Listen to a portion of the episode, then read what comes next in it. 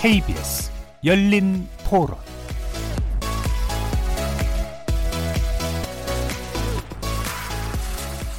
안녕하십니까. KBS 열린 토론 정준희입니다.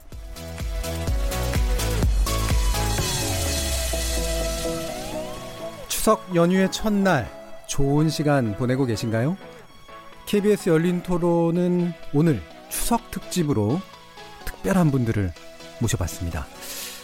어, 한 탈북민 여성과 아들이 굶주림으로 사망했다는 안타까운 사연 접해보신지 모르겠는데요. 또 이런 일도 있었습니다. 이란 소년 김민혁 군이 자신은 난민 심사를 통과했는데 아버지는 난민 심사를 통과하지 못해서 부자 간의 생이별의 위기에 처한 그런 경우도 있었습니다. 이렇게 요즘 우리 사회 또 다른 구성원들에 대한 좀 가슴 아픈 소식을 종종 접하게 되는데요. 탈북민, 다문화 가정 구성원, 그리고 난민. 모두가 우리 이웃인데 알게 모르게 또는 의도적이거나 비의도적으로 보이지 않는 벽을 쌓고 있었던 것은 아닌지 돌아보게 됩니다. 그래서 오늘은 추석 명절을 맞아 우리 이웃들을 스튜디오에 초대했습니다. 평소에 그 날선 토론이 아닌 아프고 또 따뜻한 삶의 이야기를 펼쳐보고자 합니다. 추석 특집 열린 토론, 우리도 대한민국입니다. 네 분의 특별한 출연자와 함께 마음속 진솔한 이야기 들어보겠습니다. 추석 특집 KBS 열린 토론 지금부터 출발하겠습니다.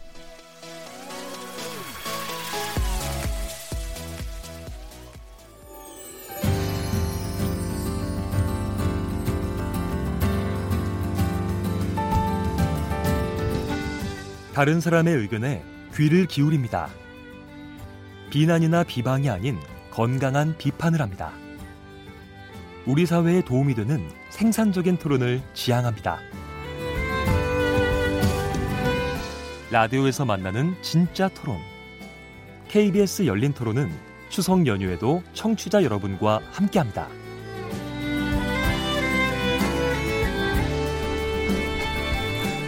오늘 함께 해주실 특별한 손님이자 이웃 소개해드리겠습니다. 국내 최초의 난민 지원 단체인 피난처의 설립자이시죠. 20년째 난민과 함께 하고 계신 이호택 대표 나오셨습니다. 안녕하세요. 안녕하세요. 이호택입니다. 자 그리고 탈북민 출신 언론인이십니다. 강미진 NK Daily 기자 함께 하셨습니다. 안녕하세요. 반갑습니다. 자 그리고 이분은 멀리 제주도에서 오셨어요. 2018년 예멘 난민들의 제주 입국 당시에 국내 유일의 통역자로 알려져 있고요. 본인 역시도 인도적 체류자이시죠. 시리아 출신 방송인이시면서 천주교 단체 나오미 센터 간사로도 활동하고 계시는 아메드 씨 나오셨습니다. 안녕하세요. 네, 안녕하세요. 자 그리고 이분은 모델, 방송인, 또 뭐 조만간 영화 배우로도 뵙게 되지 않을까 싶은데요. 190cm의 큰 키, 곱슬머리의 검은 피부, 최근 주목받는 모델로 아주 잘 알려진 또 스스로를 대한민국 급식이라고 부르시기도 한답니다. 한현민 씨 나오셨습니다. 안녕하세요. 안녕하세요.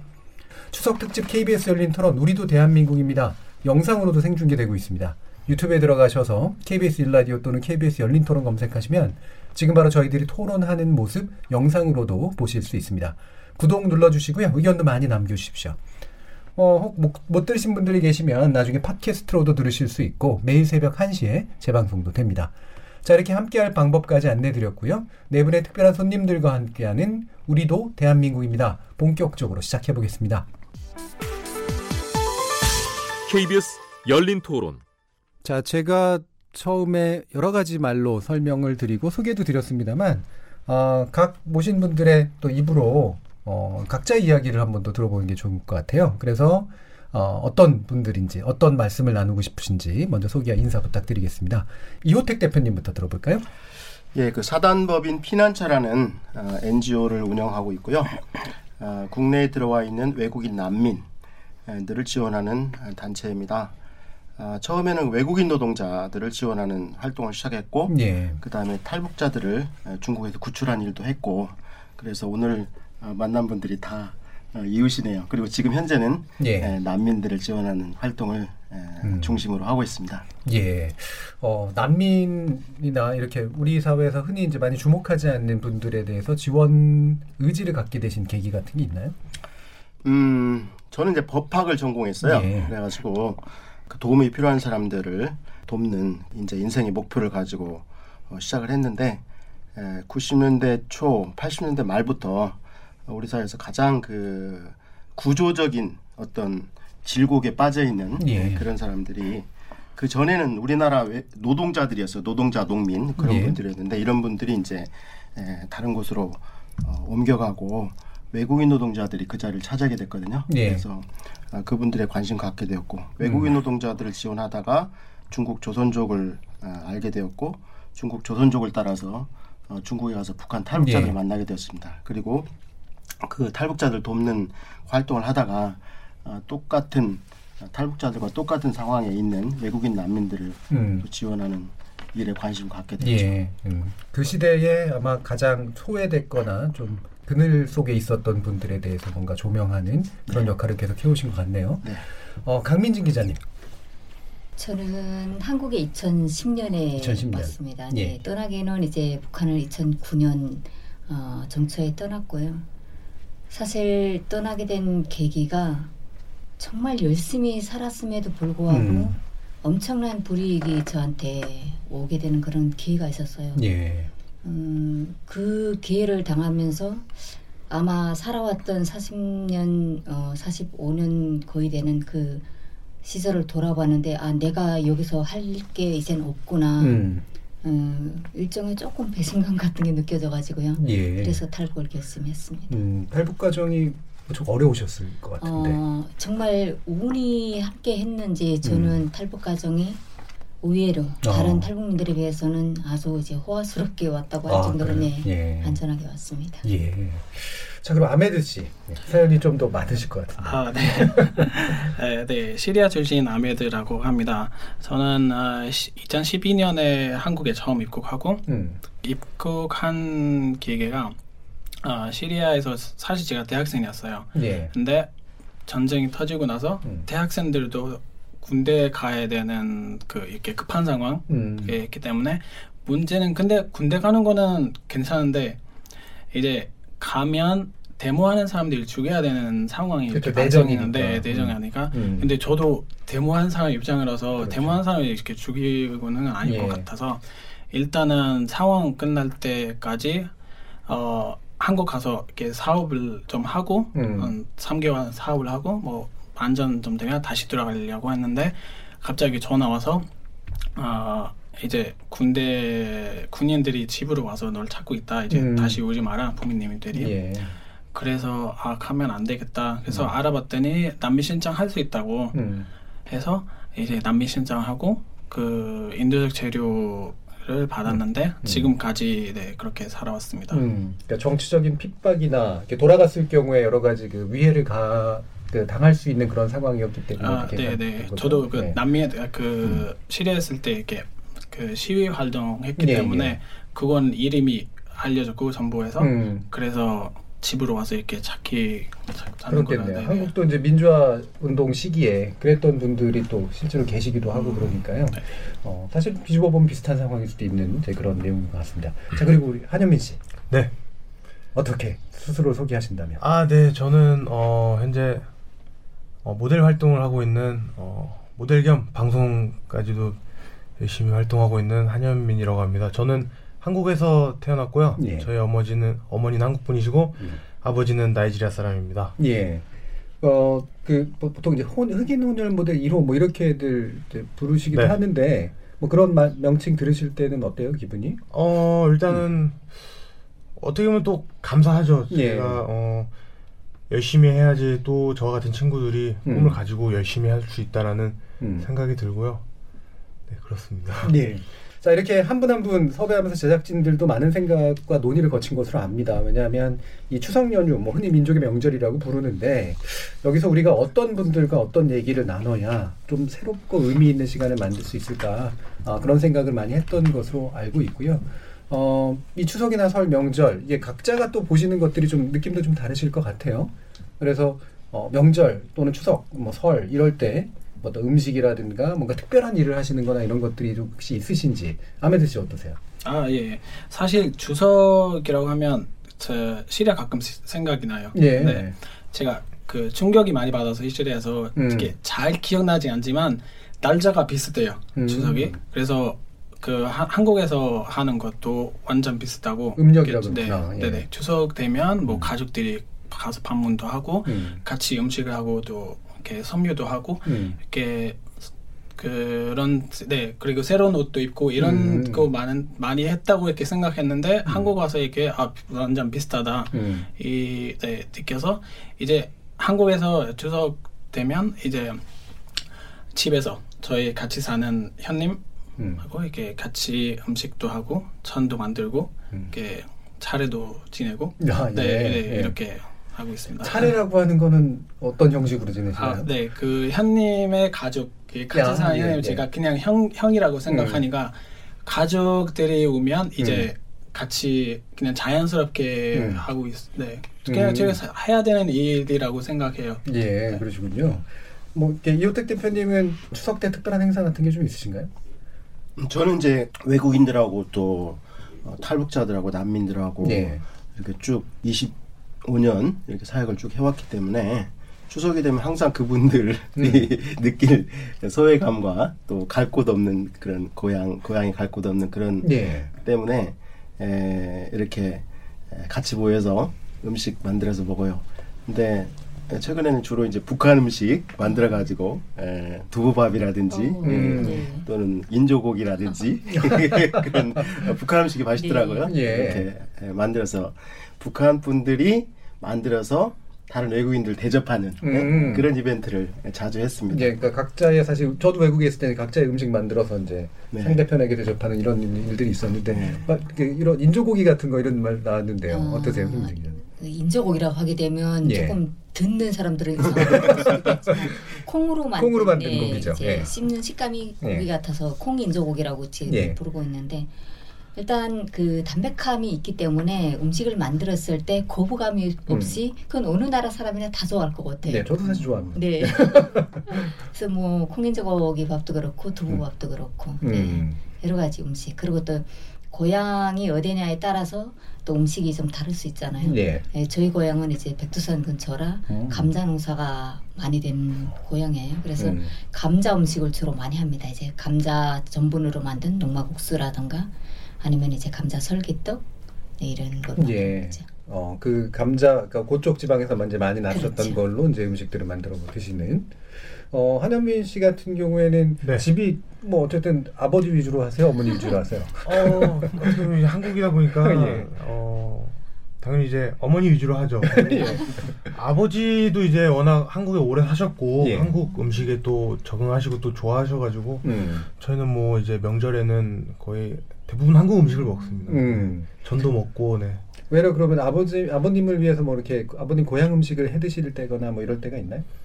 어, 네 가끔 이제 가끔. 치킨 스튜라고 치킨 스튜. 해서 예. 어 그쪽 지방 음. 그쪽에 사시는 분들이 많이 먹는 음식이라고 하더라고요. 잘은 모르겠는데 먹어보기만 했는데 입맛에 안 맞는 거 아니에요? 아 저는 오히려 괜찮았어요. 이제 예. 토마토 소스로 해가지고 아하, 했는데 맛도 괜찮았고 또 이제 소프라고 해가지고 그 반죽 해가지고 이제 양념에 찍어 먹는 예, 예, 예. 또 이제 전통 음식이 있는데 네, 그런 것들도 가끔 먹어요. 음.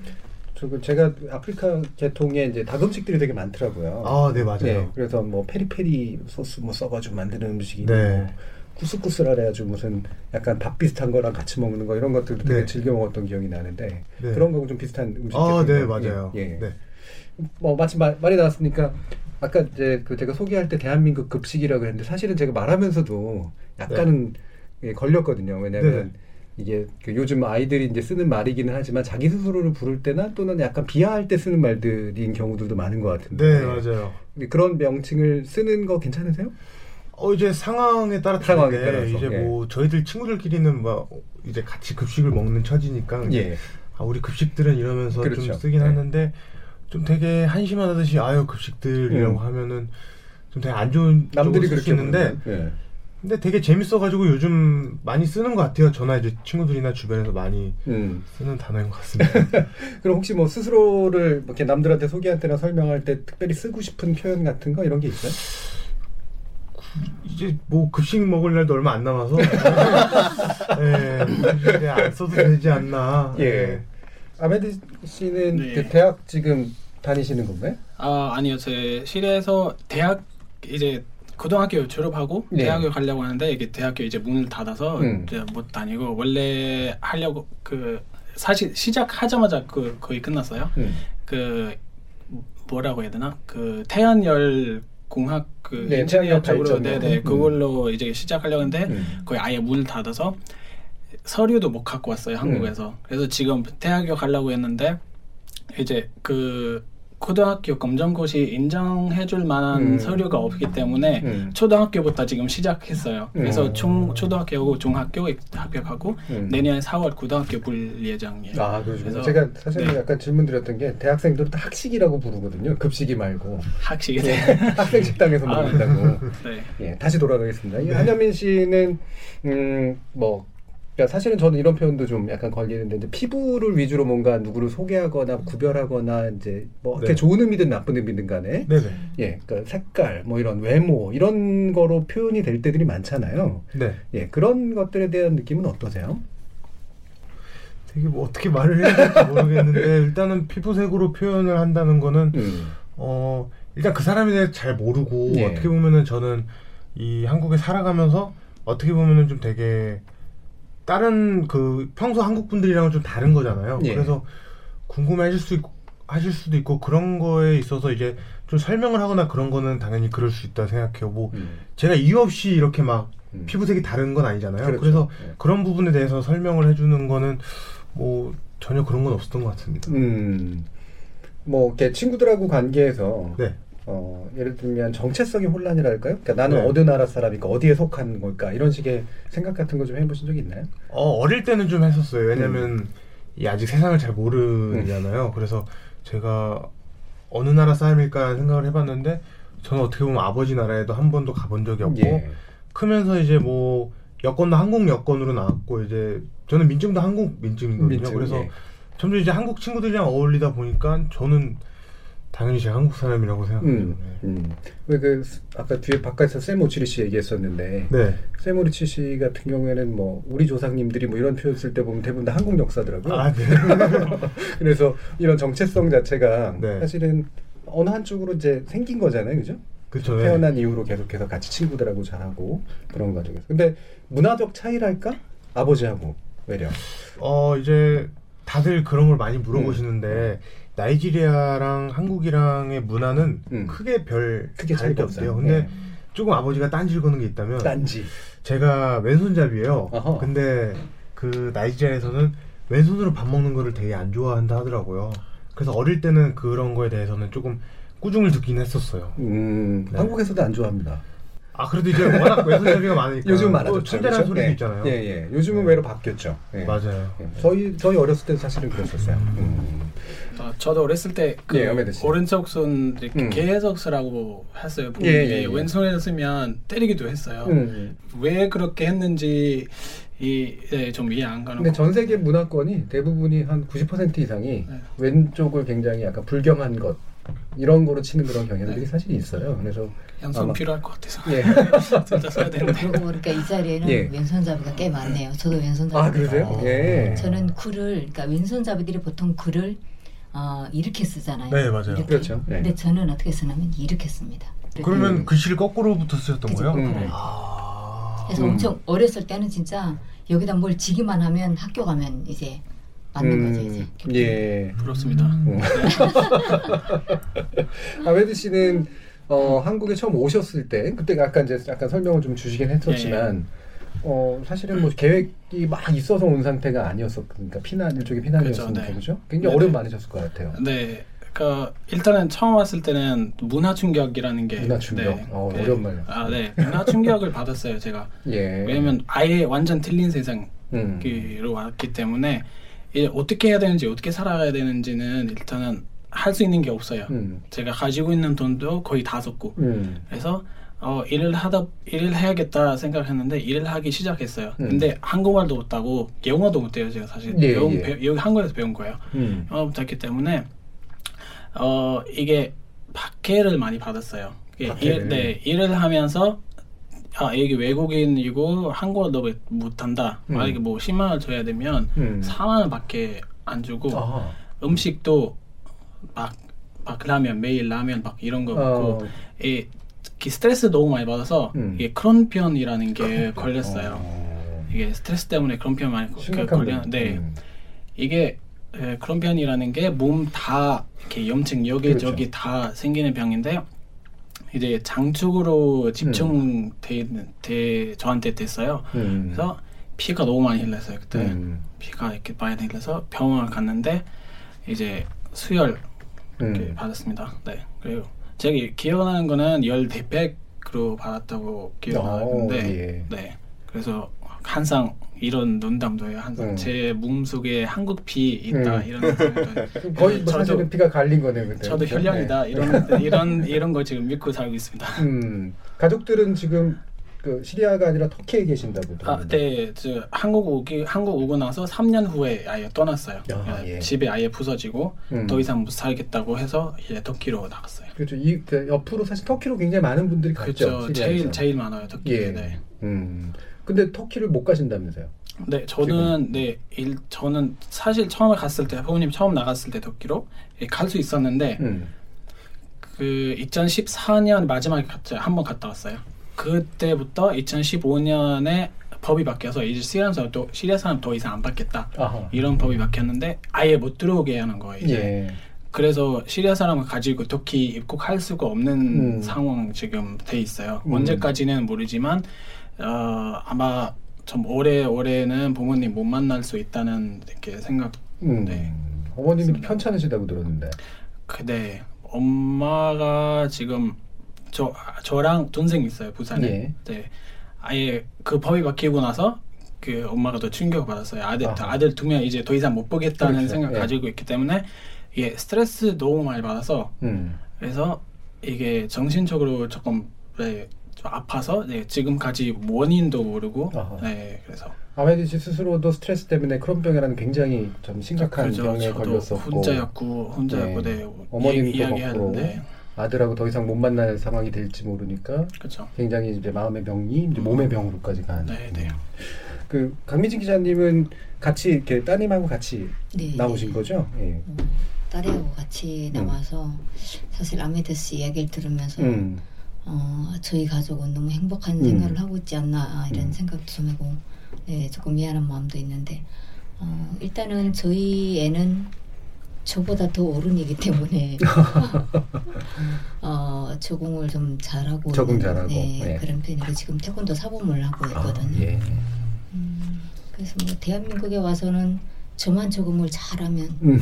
어, 되지 않을까 싶습니다. 기자님도 뭐 방송에 자주 나오시고 적응 엄청 잘하신 것 같은데 지금 뭐 북한 관련된 소식이나 이런 거 분석하실 때 제가 아, 맨날 들었거든요. 예. 그렇죠. 이제 북한 시장 관련 또 음. 북한 경제 관련한 동향 뭐 이런 데는 거의 다 음.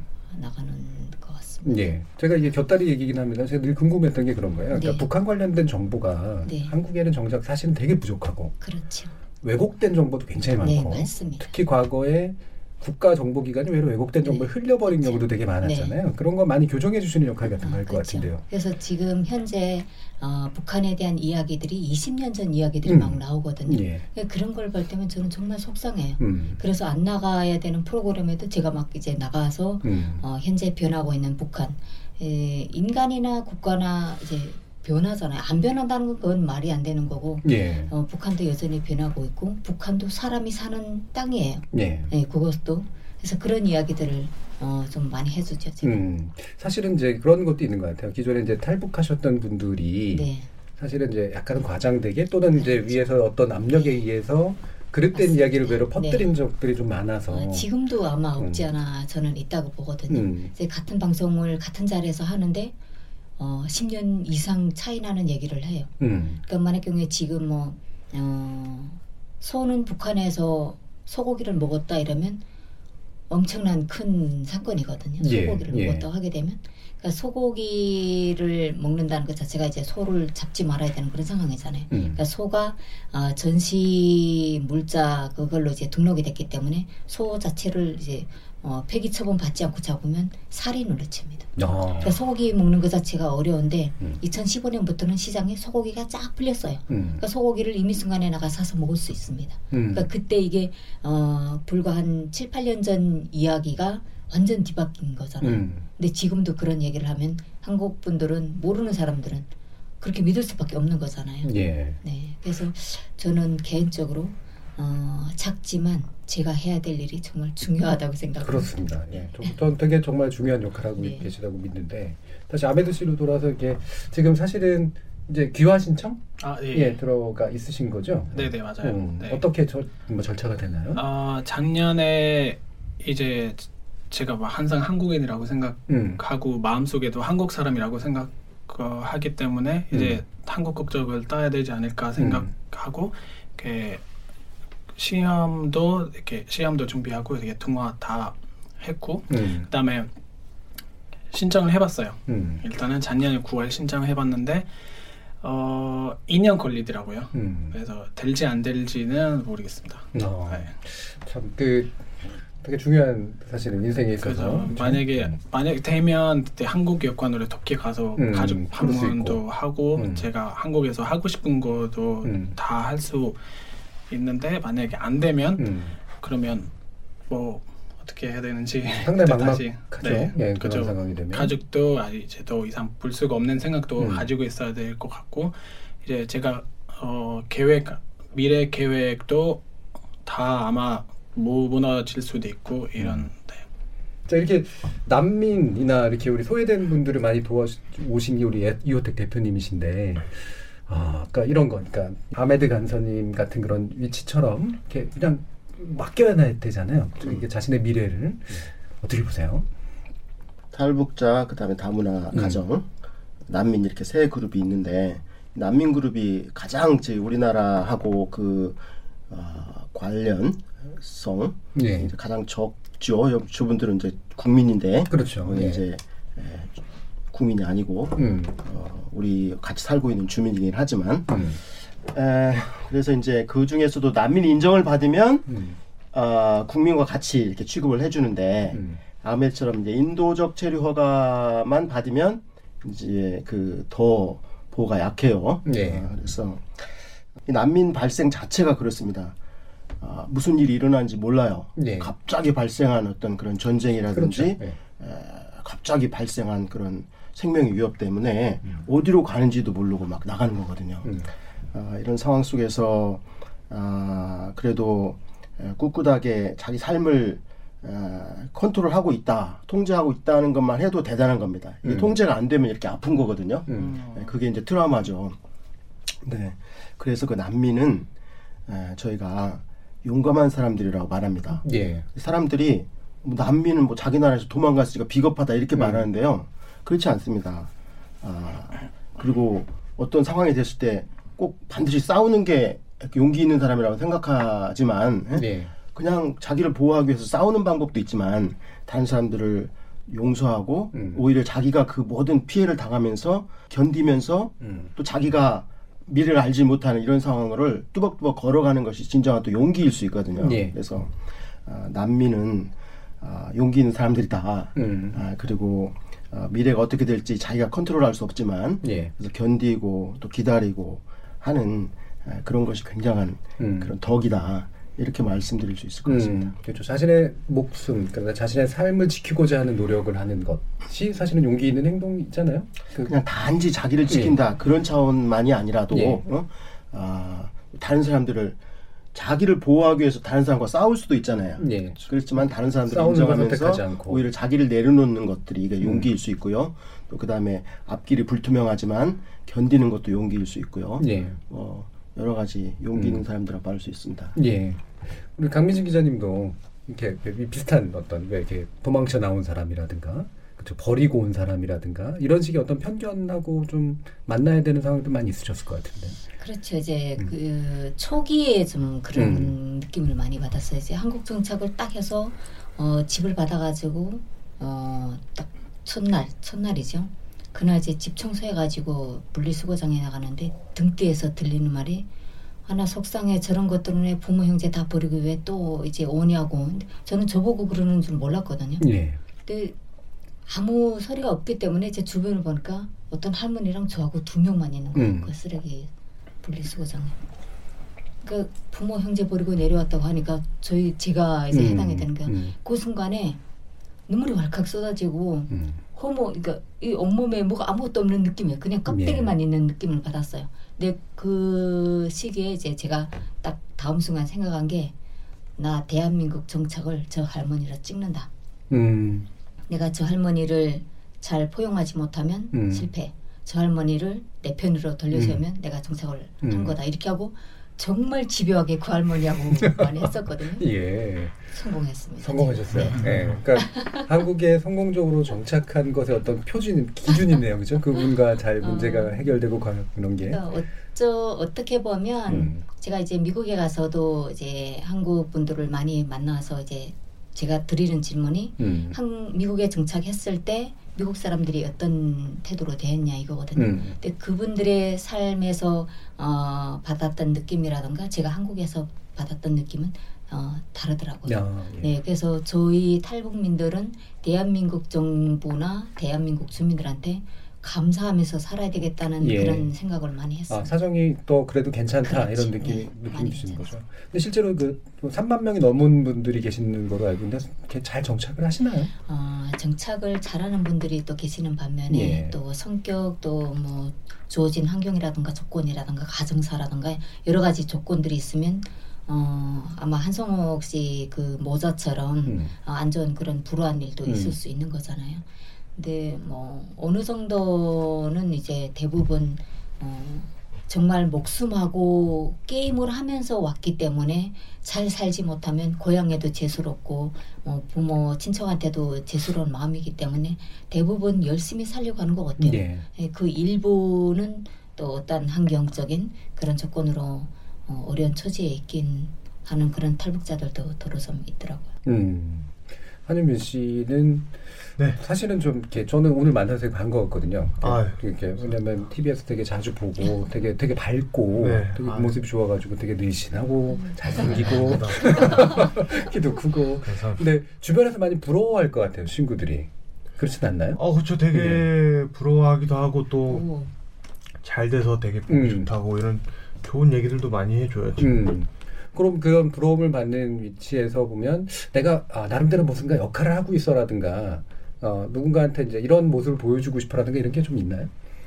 저는 그냥 저 자신을 보여줘야겠다는 음. 생각으로 이렇게 어, 시작을 한 것 같고요. 그냥 그 모습 자체로 사실 많은 사람한테 힘이 되기도 하고 희망도 되기도 하고 충분히 그럴 것 같거든요. 아 그러면은 예. 저야 너무 뿌듯하고 되게 음. 감사하고 더 열심히 해야겠다는 생각이 들 것 같아요. 음. 정말 가끔씩 이렇게 어, SNS 메시지로도 이렇게 오는데 막 이렇게 힘, 널 보고 힘이 난다. 음. 되게 그런 좋은 얘기도 많이 해주시는데 음. 그런 거 되게 받을 때마다 되게 뿌듯하고 되게 좋아요. 음. 이렇게 어, 웃음이 아주 그, 되게 순수하고 좋습니다. 아유. 되게. 자 이렇게 네 분의 특별한 이웃 우리 이웃과 함께 이제 다양한 얘기 나눠보고 있는데요. 어, 겉으로 보이는 외양이나 어투 또는 모국어, 뭐 태어난 나라 등등 뭐 여러 가지 것들은 혹 다를 수 있지만 우리 모두에겐 공통점이 있죠. 이렇게 뭔가 문화적으로 또 스스로에 대한 정체성들을 찾아가 나가는 과정에서 어, 서로를 이해할 수 있는 이제 어떤 상황들이나 조건이 생겨나고 있는 것 같습니다. 이어지는 후반부에서는 약간 더 깊은 이야기를 한 번 더 나눠볼까 하는데요. 여러분들께서는 추석 특집 KBS 열린 토론 우리도 대한민국입니다와 함께하고 계십니다.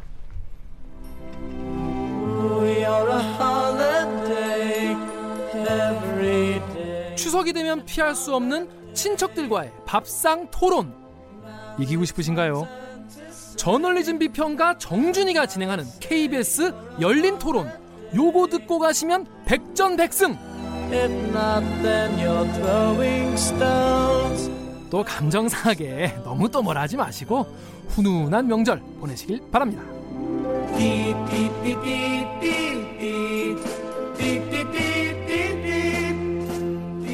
자 후반부 대화 시작해 보겠습니다. 국내 최초의 난민 NGO인 피난처의 이호택 대표 네. 그리고 탈북민 출신 언론인 강미진 NK Daily 기자 네. 그리고 2013년 인도적 체류자 지위 획득 이후에 방송과 난민단체 등 다양한 활동을 하고 계신 시리아인 아메드 씨 그리고 모델로 대한민국 급식이로 또 활동하고 계시는 한현민 씨 이렇게 네 분과 함께 하고 있습니다.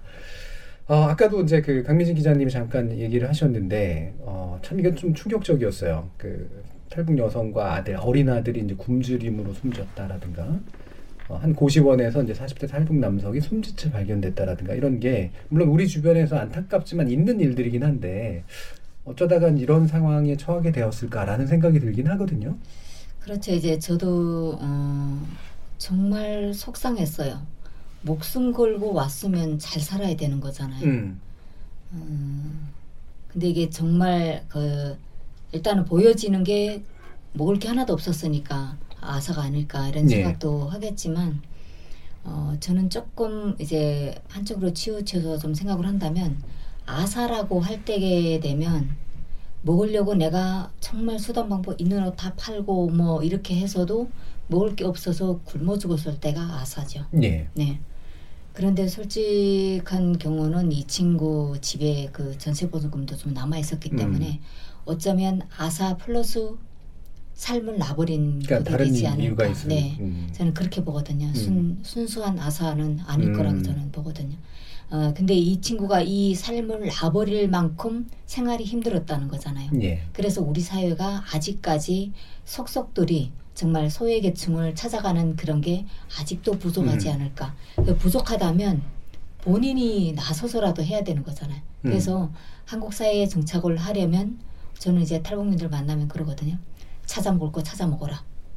본인한테 음. 어떤 혜택이 있다고 하게 되면 예. 어디를 가서든지 하게 되면 다 음. 들어주게끔 돼 있기 때문에 음. 어, 발품을 팔아서라도 찾아 먹으라는 게 이제 음. 제가 얘기해 주는 건데 본인의 그런 노력적인 의지도 필요하고 어, 이제 사회단체라던가 이런 어, 공용기관 그런 데서 탈북자들이나 이런 난민이라던가 이런 소외계층들한테 찾아가는 서비스 그러니까 말로만 말고 예. 그냥 정말 실질적인 도움을 줄 수 있는 그 사람한테 어, 쌀 1kg라도 실질적으로 도움이 음. 될수 있는 그런 게 있었으면 좋겠다는 생각입니다. 음.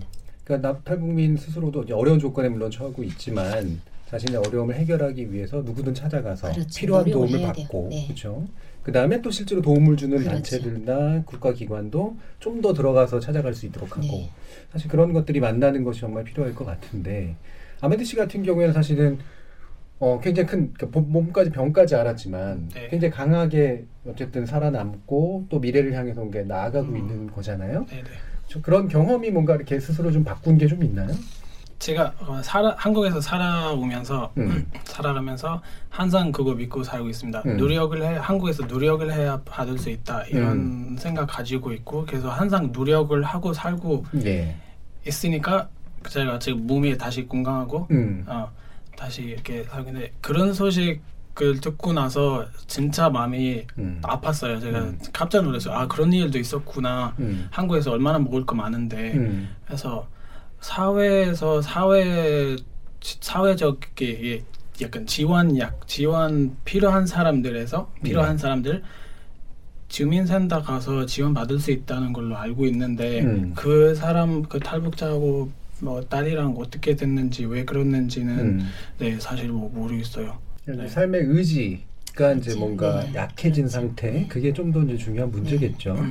아메드 씨는 지금 물론 귀화에 이제 관련된 어떤 처리 과정이 있긴 있습니다만 사실은 아마 느끼실 거예요. 그러니까 2018년 예멘 난민 문제에 대해서 저, 사실 저는 TV 프로그램에서도 이 부분을 다룬 적이 있는데 예전만 해도 사실은 외국인 노동자라든가 뭐 그렇게 곱지만은 않은 시선이었지만 사실은 포용하는 시선들이 있었거든요. 네.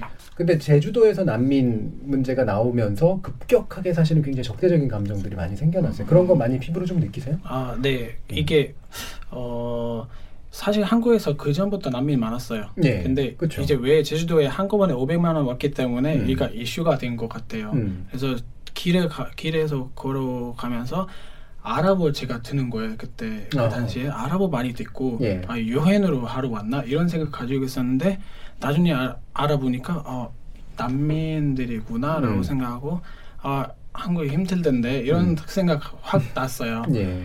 그래서 어, 막 도와주려고 노력 이렇게 막 도와주려고 노력했는데 저도 할 수 있는 게 많이 없어요. 사실 음. 저도 인도적 치료자인데 예. 그래서 어, 사실 그때 저는 바리스타였어요. 음. 바리스타 2년 동안 하고 음. 이렇게 그 출입국 사무소 이렇게 제, 제 재료기간 연장하러 갔는데 많이 몰려 있어요 거기서. 예. 근데 직원들하고 계속 통화가 안 돼. 의사소 의사소통이 아예 안 됐기 때문에 가, 걔 여쭤봤어요. 혹시 도와줄 수 있는 음. 도, 도움이 필요하나? 물어봤는데 아 도와주면 좋겠다. 음. 그래서 그때부터 하루에 뭐 3시간이나 4시간 출입국 음. 사무소 가서 이렇게 통역하고 통역해주고. 예. 이게 아예 저쪽에 집중하다 보니까 제가 다니고 있는 직장이 아하. 약간 어 약간 눈치가 많이 봤어요. 이게 네. 일 그만두게 됐어요. 음. 그때 거기서 저도 이제 출입국 사무소 다 집중하고 하면서 이제 교육 귀화 신청 교육도 이렇게 같이 하고. 받았어요. 예. 거기 출입국 사무소 해주는 교육 있어요. 사회통합 프로그램이라고 그거 받으면서 통역하고 이렇게 했는데 이제 납 귀화 신청을 이렇게 했어요. 음. 네. 그 이혁택 대표님 사실은 가장 이 문제를 어떤 면에서 전선 제일 전면에 계셨던 분이잖아요. 네. 그 예멘 난민 문제부터 예. 해서 현재 이르기까지 한국 사회의 조건 어떻게 보세요? 우리나라는 90년대 초반, 그러니까 80, 1988년 그 서울 올림픽 이후부터 이제 그 어, 외국인들이 일반 뭐 미국이나 뭐 영국이나 캐나다라는 그런 음. 일 1세계 외국인들 말고 음. 삼 3세계 외국인들이 들어오기 시작했는데요. 어, 비교적 우리나라가 이 외국인에 대해서 배타적이다, 이렇게 사람들이 그렇게 흔히 생각하지만 음. 제가 그 필드에서 느끼는 느낌은 아, 그렇지 않습니다. 우리가 상당히 예, 포용적이고 개방적이고 네.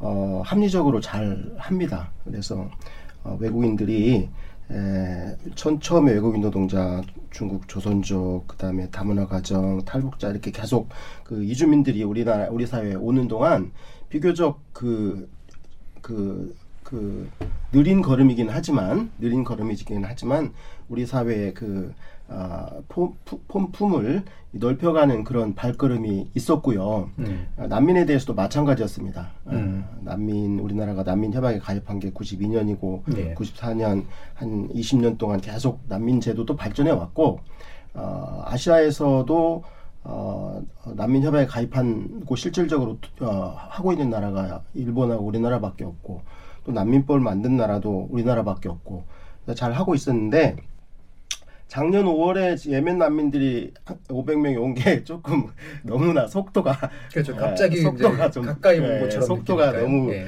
급하다고 느꼈고 음. 그 다음에 이제 그 난민 제도가 발전하는 과정 속에서 약간 어, 남용 남용될 수 있는 예, 예. 그런 여지가 좀 있는 상황 속에서 이분들이 오니까 제도적 이- 빈 구석 같은 예, 거. 그러니까 뭔가 좀 이 방어해야 되는 거 아닌가 음. 그런 느낌이 들었어요. 음. 그럼에도 불구하고 작년 예멘 난민 사건 이후에 우리 국민들의 아, 그 아, 조사한 결과는 한 20% 정도는 뭐 적극적으로 받아들여야 된다. 음. 그 다음에 한 60% 정도는 그래도 조심스럽지만 받아들여야 된다. 이랬고 실질적으로 그 반대한다. 어, 강력하게 막아야 된다. 추방해야 된다. 이런 분들은 한 20%밖에 안 됐어요. 음. 전체적으로는 우리 국민들이 적절하고 합리적으로 또 우리가 이분들을 수용할 수 있는 그런 어, 준비를 하면서 어, 그 난민들을 받아들여야 된다라고 하는 것이 음. 지금 현재의 여론이라고 봅니다. 예.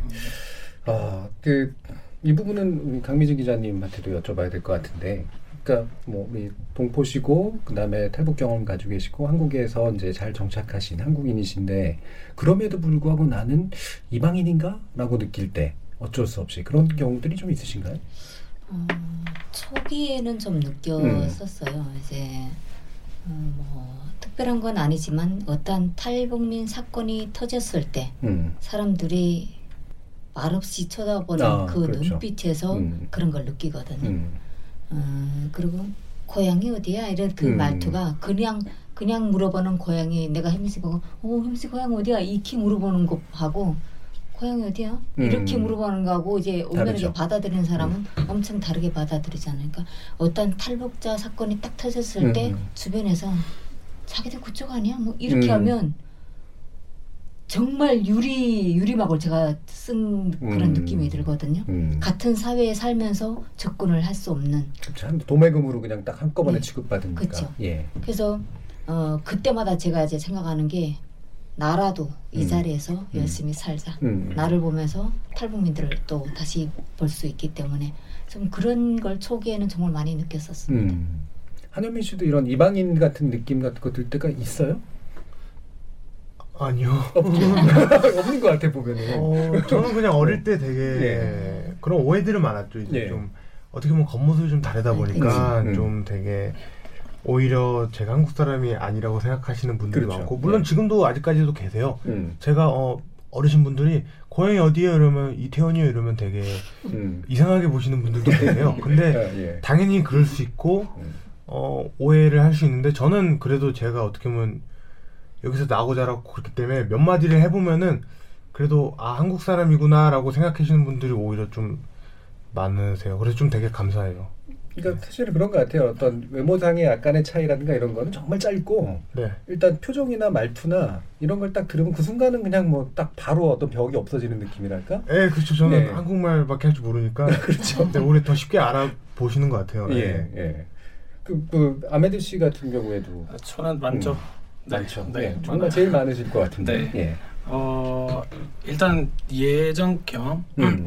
나 병원 갈 때 음. 병원을 병원 가면. 네, 예를 들면 병원 가면 일단은 사람들이 그 간호사 간호사님들이 환자들을 볼 때뭐 음. 예를 들면 뭐 한현민 씨님, 아뭐 한현민님 이런 음, 게 음. 부르면 저한테 부를 때는 아메드 이런 이런 거 있어요. 아, 뒤에 네. 님자 이런 게 안 붙어요? 네, 오, 저도 그거는 좀 저도 너무한데. 네, 저도 음. 그건 많아요 진짜. 음. 그래서 저도 손님이고 저도 돈 내고 그러네. 하고 돈 내고 치료 받고 있는데 예. 어, 아메드님이라고 하면 되잖아요. 어차피 음. 세 글자잖아요. 그러니까요. 예, 똑같은데. 아, 네. 어. 성은 아메드라는 이러면 되는데 네 그거 네 가끔 이런 거고 그리고 커피숍에서 일했을 때 음. 많았어요.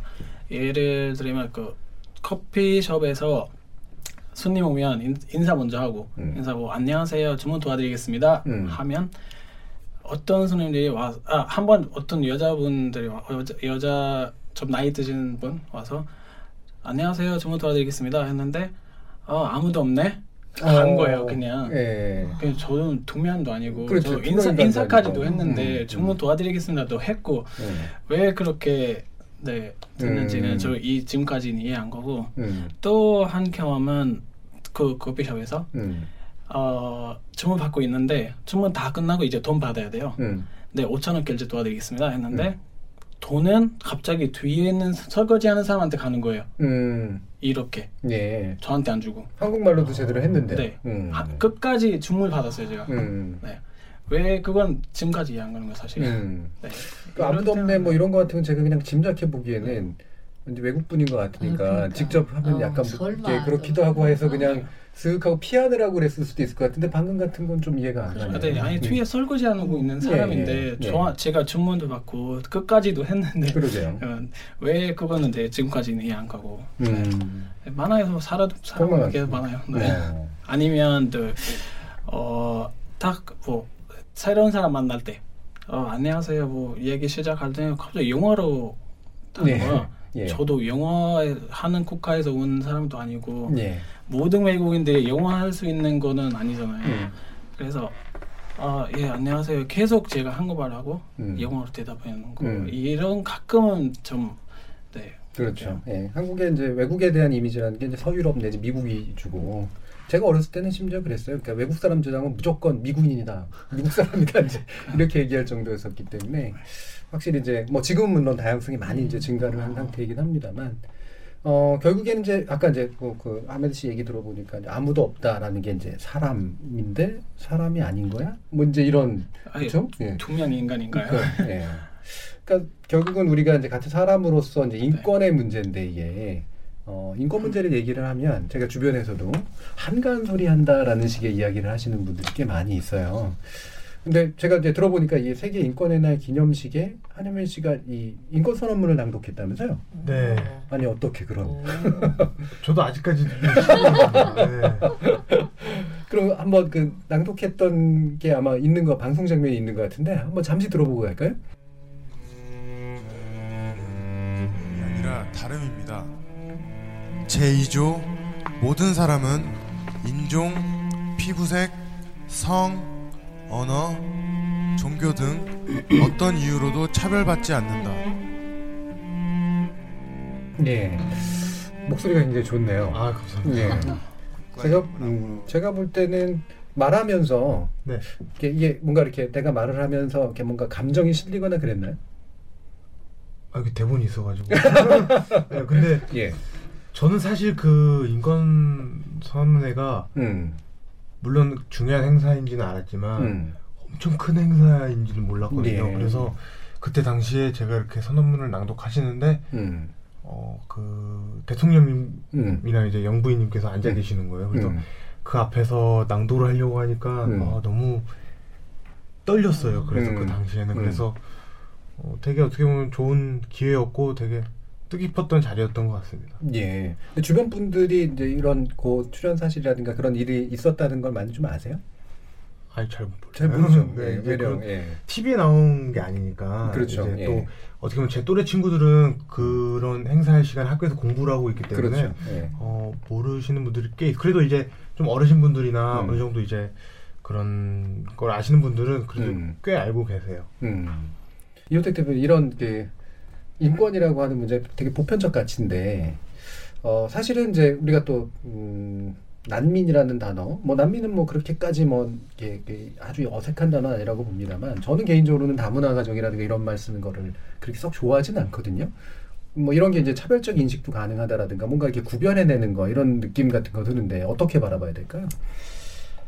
어, 불가피하게 이제 난민 또는 음. 뭐 다문화 가정 그러면은 그룹이잖아요. 그죠? 그렇죠. 예. 한두 사람이 아니잖아요. 음. 그냥 그룹이잖아요. 그러면은 어떤 사람을 그룹으로 탁 지으면 나는 그게 아닌 사람도 있고 여러 사람들이 있는데 그 안에 들어가게 되잖아요. 예. 뭐 그냥 또 난민이라고 하는 게 에, 계속 난민은 아니잖아요. 음. 사람이 시간이 지나면 또 바뀌잖아요. 예. 에, 그런데 그냥 계속 난민인 거예요. 그렇죠. 예. 그러니까 음. 그 불가피하게 왜곡이 있을 수밖에 없죠. 그래서 음. 아, 사실은 제가 난민 활동을 시작하기 전에 저는 사법 시험을 여러 차례 공부를 했는데 예. 여러 차례 시험 봤는데 여러 차례 떨어졌어요. 예. 그래가지고 어 그때 고시 낙방생이었어요. 제가 예. 여러 번. 근데 제가 지금 이제 에, 누가 나를 만나가지고 계속 야 너 그때 고시 여러 번 떨어졌지. 예. 계속 그렇게 얘기하면 저는 지금 몇십 년 전 얘기인데 계속 그렇게 얘기하면 안 되잖아요. 음. 어, 저는 지금 현재 저의 그 아이덴티티가 있잖아요. 예. 뭐 그런 거예요. 그리고 여러 사람들이 모였는데 다 모였는데 다 색깔도 다 다르고 사람들이 다 다른데 그 다 난민이잖아. 너 난민이잖아. 너는 뭐 탈북자잖아. 이렇게 얘기하면 부득이하게 왜곡이 있는 거예요. 그래서 그냥 한 사람 한 사람 한 사람으로서 그래서 제일 좋은 것은 그냥 한현빈 씨, 음. 마음에드 씨, 네. 마음에드 님, 뭐 이렇게 부르는 거죠, 그냥. 음, 어? 그 이름으로. 음, 음. 예. 대표님 혹시 상처가 있으신가요? 예, 있죠. 다른 분들 은 어떠세요? 이런 약간 뭐 상처를 입거나 대표적으로 나 이건 정말 이런 오해를 받는다. 뭐 그럼 오해. 같은 예. 뭐 그것도 저는 오해라고 할때 예보에서 주는 오해도 있겠지 반개 뭐 던져주는 음. 그런 오해도 있겠지만 본인이 스스로 만드는 오해도 있다고 저는 예, 봅니다. 예. 왜냐하면 어, 얘기를 할 때 제 스스로가 아까 대표님 얘기하셨던 것처럼 뭐 우린 난민 뭐 이렇게 하면 난민 그룹에 내가 들어가 있는 듯이 음. 얘기가 되잖아요. 음. 그것처럼 아 나 탈북자 뭐 이렇게 얘기를 하면 저는 회사에다도 항상 얘기할 때 왜 탈북 기자 탈북 기자 하지 말아달라고 음. 예, 예. 그냥 강미신 기자라고 그렇죠. 하라고 이름이 예. 있는데 왜 음. 그렇게 하냐 이렇게 얘기도 하는데 친구들이나 어떤 그룹에 가서 저를 소개할 때는 저희 고향은 양강도입니다. 음. 해산에서 저는 왔거든요. 예. 이렇게 얘기를 해요. 그러니까 그게 어쩌면 제가 그런 그 어, 벽을 허물어 가는 그런 음. 단계일 수도 있겠다 이렇게 생각을 하고요. 그뭐 타인이 주는 그런 것도 있겠지만 본인의 노력도 중요하다고 예. 생각을 합니다. 강민진 기자님 말씀 들으면 굉장히 정말 의지도 되게 굳으시고 예. 또 되게 멋있는 것 같아요. 예. 우리 아베드 씨도 아까 상처 얘기 또 많이 하셨지만 아, 네. 오해 이런 건 참 오해 받는다. 오해는 어 제가 항상 그 경험이 많아서 경험 때 이야기 예, 예, 할게요. 예전에 버스 탈 때 버스 버스 탈 때, 네. 예. 사람들이 엄청 많이 몰리고 음. 지, 지금 많이 좋아졌지만 음. 처음 제주도에 왔을 때 사람들이 엄청 많아요 버스에서 음. 그래서 두 두 개짜리 저 혼자 항상 앉아 있어요. 아 좌석이 두 개인데 네. 예, 옆에 앉아서 안 네. 하는 거예요. 그거는 음. 네, 조금 오해하고 있는지 아니면 외국인 옆에 앉고 싶진 않은지 말 시킬까봐 그럴 거 아닌가? 아니 저도 그냥 자문 자문만 보고 있는데 왜냐면 자기도 영어 못한다고 생각하고 이런 경우도 되게 많거든요. 그 그건 그 오해죠. 예, 그 저도 그러니까. 영어 못하기 예, 때문에. 네. 예. 네, 음, 그것도 대표적인. 오해네. 그리고 다문화라고 뭐 난민 이런 단어로 따지면 사실은 뭐 괜찮아요. 다 언어잖아요. 근데 사람들이 얘기할 때는 뭔가 자별적인 얘기하는 것 같아요. 음. 아 얘는 다문화다. 아 얘는 난민이다. 그렇죠. 예, 느끼는 거는 차별이라고 느껴요. 외국인 입장에서. 음. 네. 음, 충분히 그렇죠. 그 뭔가 이렇게 뭔가 이렇게 들씌워져서 부, 불리우는 거잖아요. 그렇죠. 그냥 이름으로 불리거나 그렇죠. 사람으로 대접받는 그런 방식이 아니라. 네. 그럼 다른 단어도 부를 수도 있고 음. 그렇죠. 그냥 다, 음. 다 외국인이라고 한윤민 씨 같은 경우도 이런 오해받았다 이런 느낌 뭐 경험 같은 거 있으세요? 아 그런 것보다 이제 그 동네에서 음. 저랑 이제 똑같은 친구들이랑 얘기를 해요. 음. 어 다른 분들은 다문화 가정이라는 단어를 되게 안 좋아하시는데 음. 너는 어떻게 생각하냐 저는 음. 물어보거든요. 근데 자기도 이제 애매하기는 한데 그러면은 일일이 우리를 설명하는 게 되게 조금 불편하다. 음. 그래서 가끔은 다문화 가정이에요라는 단어를 쓴다라고 얘기를 하더라고요. 음. 그래서 저한테도 그런 호칭 같은 걸 많이 물어보세요. 근데 음. 그 다문화 가정이란 말이 원래 혼혈이란 말을 썼다가 그게 뜻이 좋지 않다 해서 다문화 가정을 했는데 다문화 가정도 또 되게 안 좋아하시는 예. 분들도 있잖아요. 저도 물론 잘 안 쓰기는 하는데 음. 근데 오히려 저희 입장에서는 일일이 설명하는 거에 대해서 되게 약간 조금 애매하다라는 그치 말이 네, 길어지고 하더라고요. 설명이 길어지는 네. 상황이 또 또 싫죠. 네, 그래서 저도 음. 거기에 대해서는 되게 조금 음. 가끔씩은 좀 궁금해요. 그래서 음. 우리를 어떻게 얘기를 해야 되나라는 음. 생각이 좀 들어요. 음. 그럼 제가 바로 또 질문하는 게 아까 네. 제가 뭐 미국인 뭐 미국 사람 이런 얘기했지만 네. 어 사실은 아주 냉정하게 얘기해서 한국 사회에 같은 이제 외국인과 한국인이 만나서 이루어진 그런 가정이라든가 이런 경우에도 네. 약간 서유럽 계통의 이제 백인 계통에 의해서 만들어진 그런 가정과 네. 그 다음에 또는 그렇지 않은 이른바 유색인종이라고 불리는 또는 동남아 계통 우리보다 잘 못 산다라고 생각하는 나라들에 의해서 만들어진 가정에 대해서 네. 다른 시각으로 보는 그런 측면들이 전 분명히 있는 것 같거든요. 그런 아, 경험들이 네. 있으세요? 어 이제 그런 것들이 당연히 있었죠. 이제 음. 저 또한 그런 게 있었고 옛날에 뭐 어디 미국이랑 아버지가 미국 분이 어머니가 한국 분이다 이러면은 막 되게 좋아해 줬던 친구들도 있고 막 예. 필리핀 막 음. 한국 이렇게 돼 있으면은 또 막 이렇게 좀 얇게 보는 친구들도 있었는데 음. 오히려 크면서 전혀 그런 게 없어요. 제 친, 제 동생들 또한 학교 생활을 굉장히 잘 하고 있고요. 음. 오히려 그 나라에 관해서 그렇게 하는 거는 당연히 되게 안 좋은 거라고 생각해요. 음.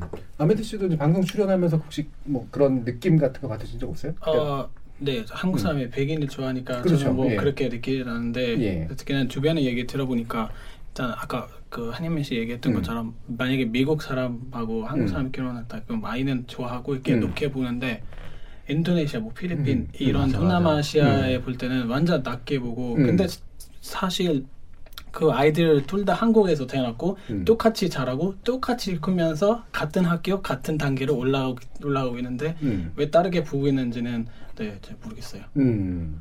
그래서 지금 보면 사실 우리나라 방송에서 언제부턴가 그뭐 외국인이 됐건 뭐 대한 외국인 뭐 이런 식의 표현도 되게 많이 쓰잖아요. 그리고 실제로 그러니까 외국 분들을 캐스팅해 가지고 유학 오신 분들이나 아니면 이민 오신 분들이나 캐스팅해서 방송에 출연시키고 그거로 인기를 얻는 경우들이 많은데 상대적으로 보면은 이제 지금은 좀, 좀 나아진 것 같긴 합니다만 이런 방금 말씀하신 것 같은 그런 좀 더 서유럽적이고 백인 가정 같은 것에서는 인기도 좀 더 많고 네, 관심도 좀 네, 많고 그렇죠. 근데 다른 출연들에 대해서는 별로 이제 사실은 안 그런 경우들이 좀 있잖아요. 강 기자님 어떻게 보세요? 어, 저도 이제 지나가다가 음. 미국인들 보잖아요. 저는 조금 뻔뻔함이 좀 있을 때가 있어요. 그래서 예. 영어는 잘 모르지만 음. 모르는 사람 외국인이면 웃어요 같이. 음. 외국인들은 잘 웃어주거든요. 음. 그럼 저는 해외에도 좀 자주 나가는데 설사 그 외국인을 몰라도 음. 상대가 저하고 눈 딱 마주치면 응? 이렇게 하고 음. 저는 어깨 한번 들썩하고 음. 웃어- 웃어주면 상대도 되게 좋아해요. 예. 어, 외국인을 거부하는 그런 건 없는데 일단 저도 인식에 어떤 거였냐면 흔히 한국의 농촌에 있는 어, 그렇죠. 가정에서 예, 예. 뭐 베트남이라든가 이렇게 그렇죠. 예. 그런 걸 가져오는 게그저 결혼을 하는 그런 걸 보면서도 음. 일단 도시 사람들은 베트남 뭐 여성들 데려오는 사례가 별로 없잖아요. 그렇죠. 농촌적으로만 없죠. 많이 예. 있기 때문에 이게 어떻게 국가가 이제 선진국이냐 후진국이냐 이걸 음. 따지는 기준이 아마 서양 문화가 들어오면서 음. 저 고착된 그런 문화가 됐지 않았을까. 그래서 어, 타인을 바라보는 외국인을 바라보는 음. 그런 어, 편견이 문이 조금씩 생기지 않았을까 싶습니다. 예. 지금 뭐 통계 같은 것들을 보면 이미 한국에서 출생아 뭐 출생아 수 자체가 줄어들고 있긴 합니다만 20명 중 한 명이 아버지나 어머니 하여튼 두 분 중에 어느 적어도 한 분이 외국 출신인 경우들이 이제 그렇게 나타나고 있고요. 그다음에 아까도 말씀드렸지만 탈북자 수가 3만을 넘어섰고요. 네. 그다음에 실제로 이제 어, 가정을 꾸리거나 이러진 않는다고 하더라도 이제 국내로 왔다 갔다 하는 수많은 외국인들의 어떤 비율도 굉장히 늘어나는 상태인데 어, 사실은 이제 우리 사회가 굉장히 좀 이제 잘 살고 나름대로 괜찮은 사회가 됐음에도 불구하고 이런 측면에서는 굉장히 좀 아까 후진적이라 할까? 아직은 좀 덜 발달된 측면 또는 민감도가 낮은 측면 이런 게 좀 있는 것 같아요. 이호택 대표님 사실은 어떤 측면이 제일 좀 부족하더라 이렇게 보시나요?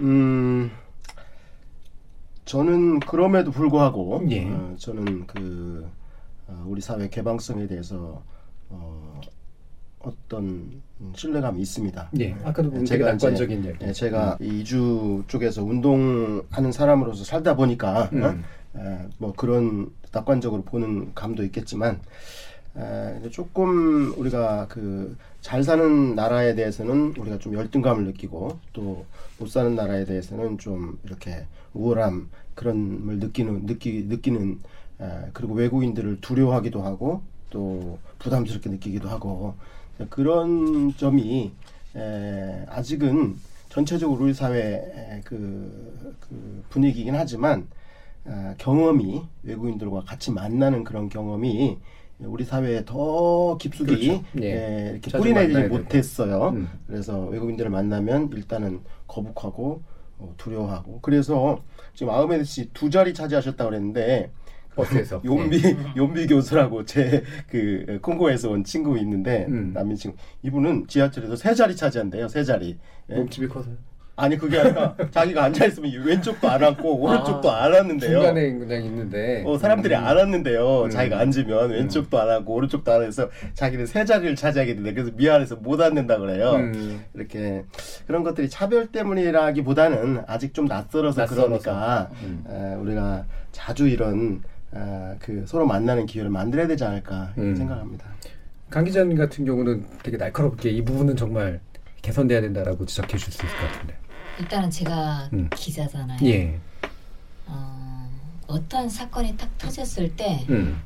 대한민국 국민이 똑같이 만약 경에 뭐 굶어 죽었다 뭐 이거 이거는 완전 대소특필이 안 되더라도 예. 탈북민에 대해서는 어떠한 사건이라면 엄청나게 이제 시끌벅적하게 이제 뉴스가 되는 그런 부분이 있죠. 음. 에, 그러니까 그런 면에서 이제 분리를 시키는 그런 느낌을 제가 받거든요. 음. 왜 탈북민이 대한민국 사회에 들어와서 대한민국 국적을 받으면 똑같이 살고 아침 밥 먹고 출근도 똑같이 하고 같은 월급 받고 살고 이러는데 왜 타- 탈북민을 거기서 탈북민 뭐 A 씨 뭐 이렇게 하면서 탈북민을 일단 분리를 시키는 거예요. 음. 이 자체가 사회 시스템, 그러니까 특히 기자들이 언론에서 쓸때 예.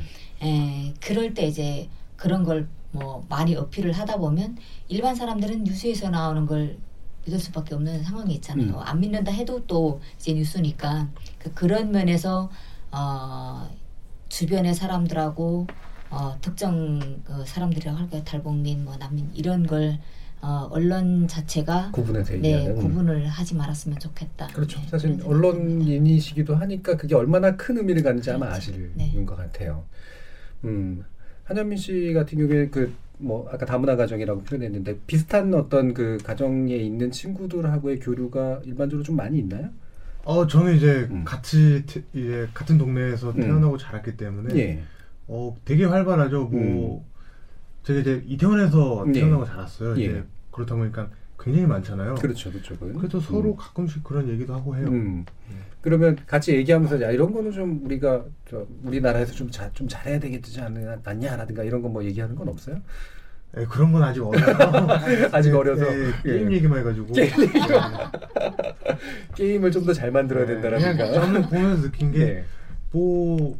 아무리 저희가 그렇다 해서 그런 쪽으로 얘기하기보다는 진짜 음. 다 똑같은 사람이고 다 같이 한국에서 태어나기 자랐기 때문에 음. 별로 되게 엄청 한국 정서에 물들어 있어서 예. 어, 오히려 되게 잘 어울려 노는 것 같아요. 음. 제가 주변에서 봐도. 저는 사실 그 말도 되게 긍정적인 게 왜냐면 제가 경험했던 외국 사회에서는 네.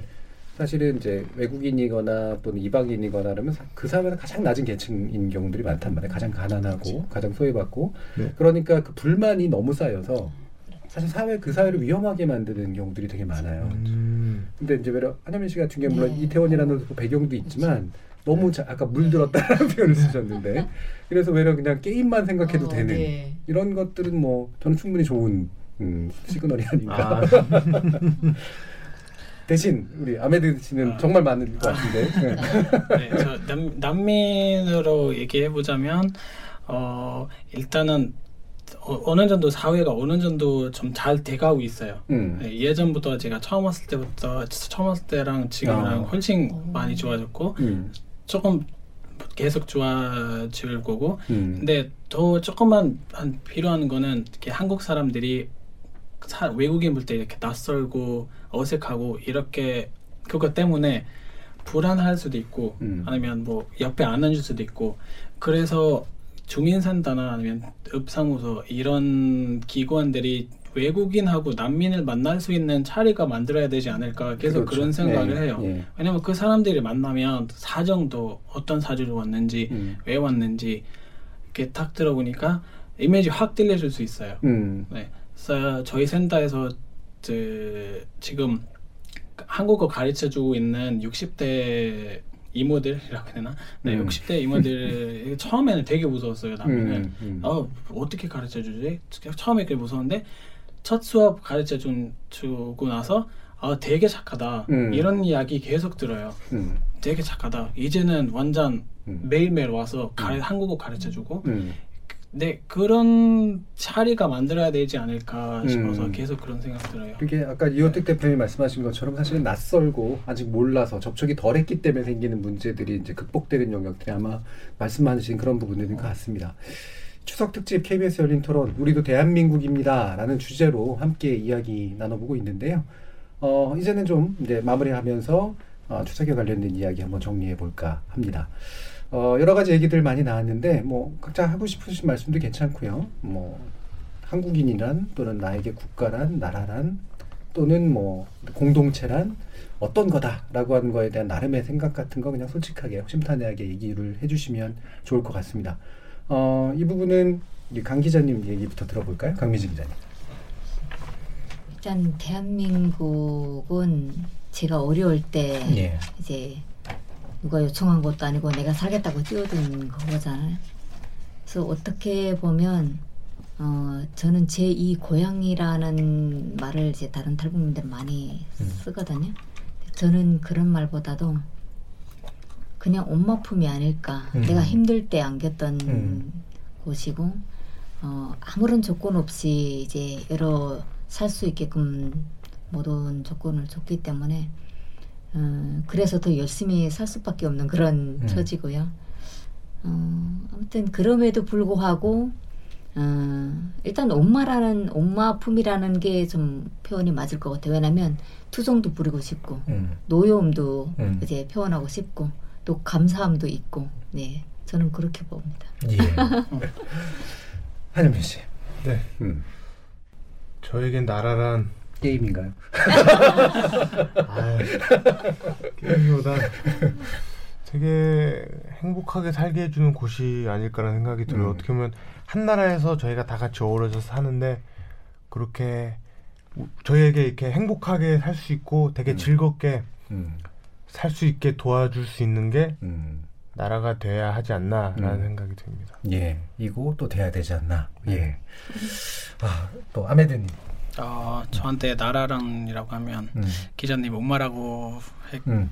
했는데 저 갑자기 생각나서 아빠라고 불러야 되지 않을까. 어, 예. 네, 아빠는 좀 강하게 음. 아이를 키울 수 키우는 걸 이렇게 제가 좀 생각했기 때문에 음. 나라라는 이야기하면 어, 시리아라고 음. 이야기하는 건지 음, 대한민국이라고 그렇죠. 예. 얘기하는 건지 음. 어 지금 네, 그 생각이 나는데 음. 저 나라 저한테 나라라는 거는 대한민국이에요. 음.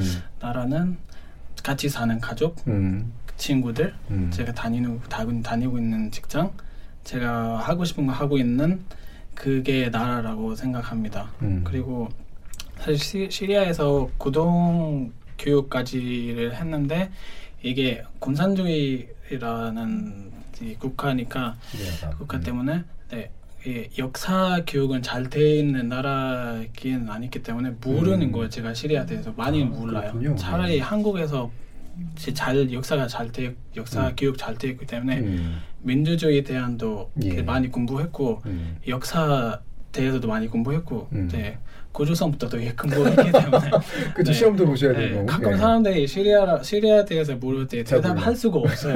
네, 차라리 제주도에 대해서 물어보든지 예, 아니면 한국에 예. 대해서 더 대답이 쉽습니다. 음, 음. 어, 되게 다가오는 이야기네요. 어.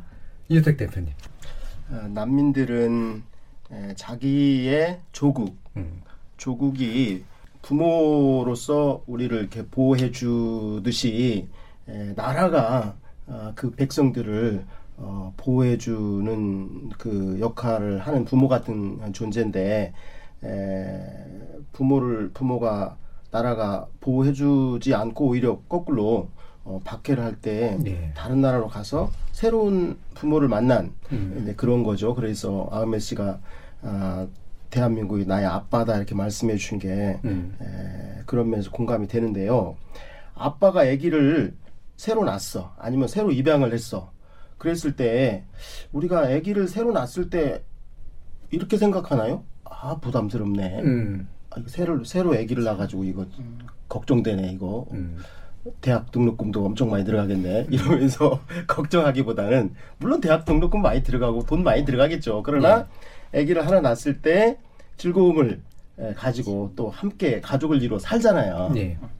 그런 것처럼 우리가 난민들을 새로 이렇게 입양하고 나왔을 때, 아, 그 부담스러운 것도 있습니다, 사실은. 음. 에, 그러나, 아, 아버지가 아기를 계속 키우면, 어, 나중에 아버지가 늙어서 힘이 없어지면 그 아기가 아버지를 또 부양도 하고. 부양하잖아요. 음. 그런 것처럼 난민들은 항상 우리가 도와줘야 될 대상이 아닙니다. 예. 그분들이 우리를 도울 수 있어요. 음. 그분들도 우리랑 똑같이 에, 탤런트들도 있고 음. 자산이 있습니다. 그래서 어, 난민을 항상 부담스럽게 생각하지 말고 애기 낳은 것처럼 음. 이렇게 사랑하고 음. 또 나중에 그분들한테 에, 도움을 받을 수도 있다. 음. 이런 어떤 마음을 가지면 좋을 것 같습니다. 예. 그런 게 삶의 이유 또 에너지를 만드는 되게 중요한 또 것이 되고 우리 사회를 바꾸는 힘도 되는 것 같아요. 네. 우리 사회가 좀 더 개방적이 되고 새로운 에너지를 찾아서 더 발전하는 사회가 되는데도 충분히 의미가 있는 일인 것 같습니다. 추석 특집 KBS 열린 토론. 음, 오늘은 우리도 대한민국입니다. 라는 주제로 네 분의 특별한 손님들과 함께 특별한 또 이야기 나눠봤습니다.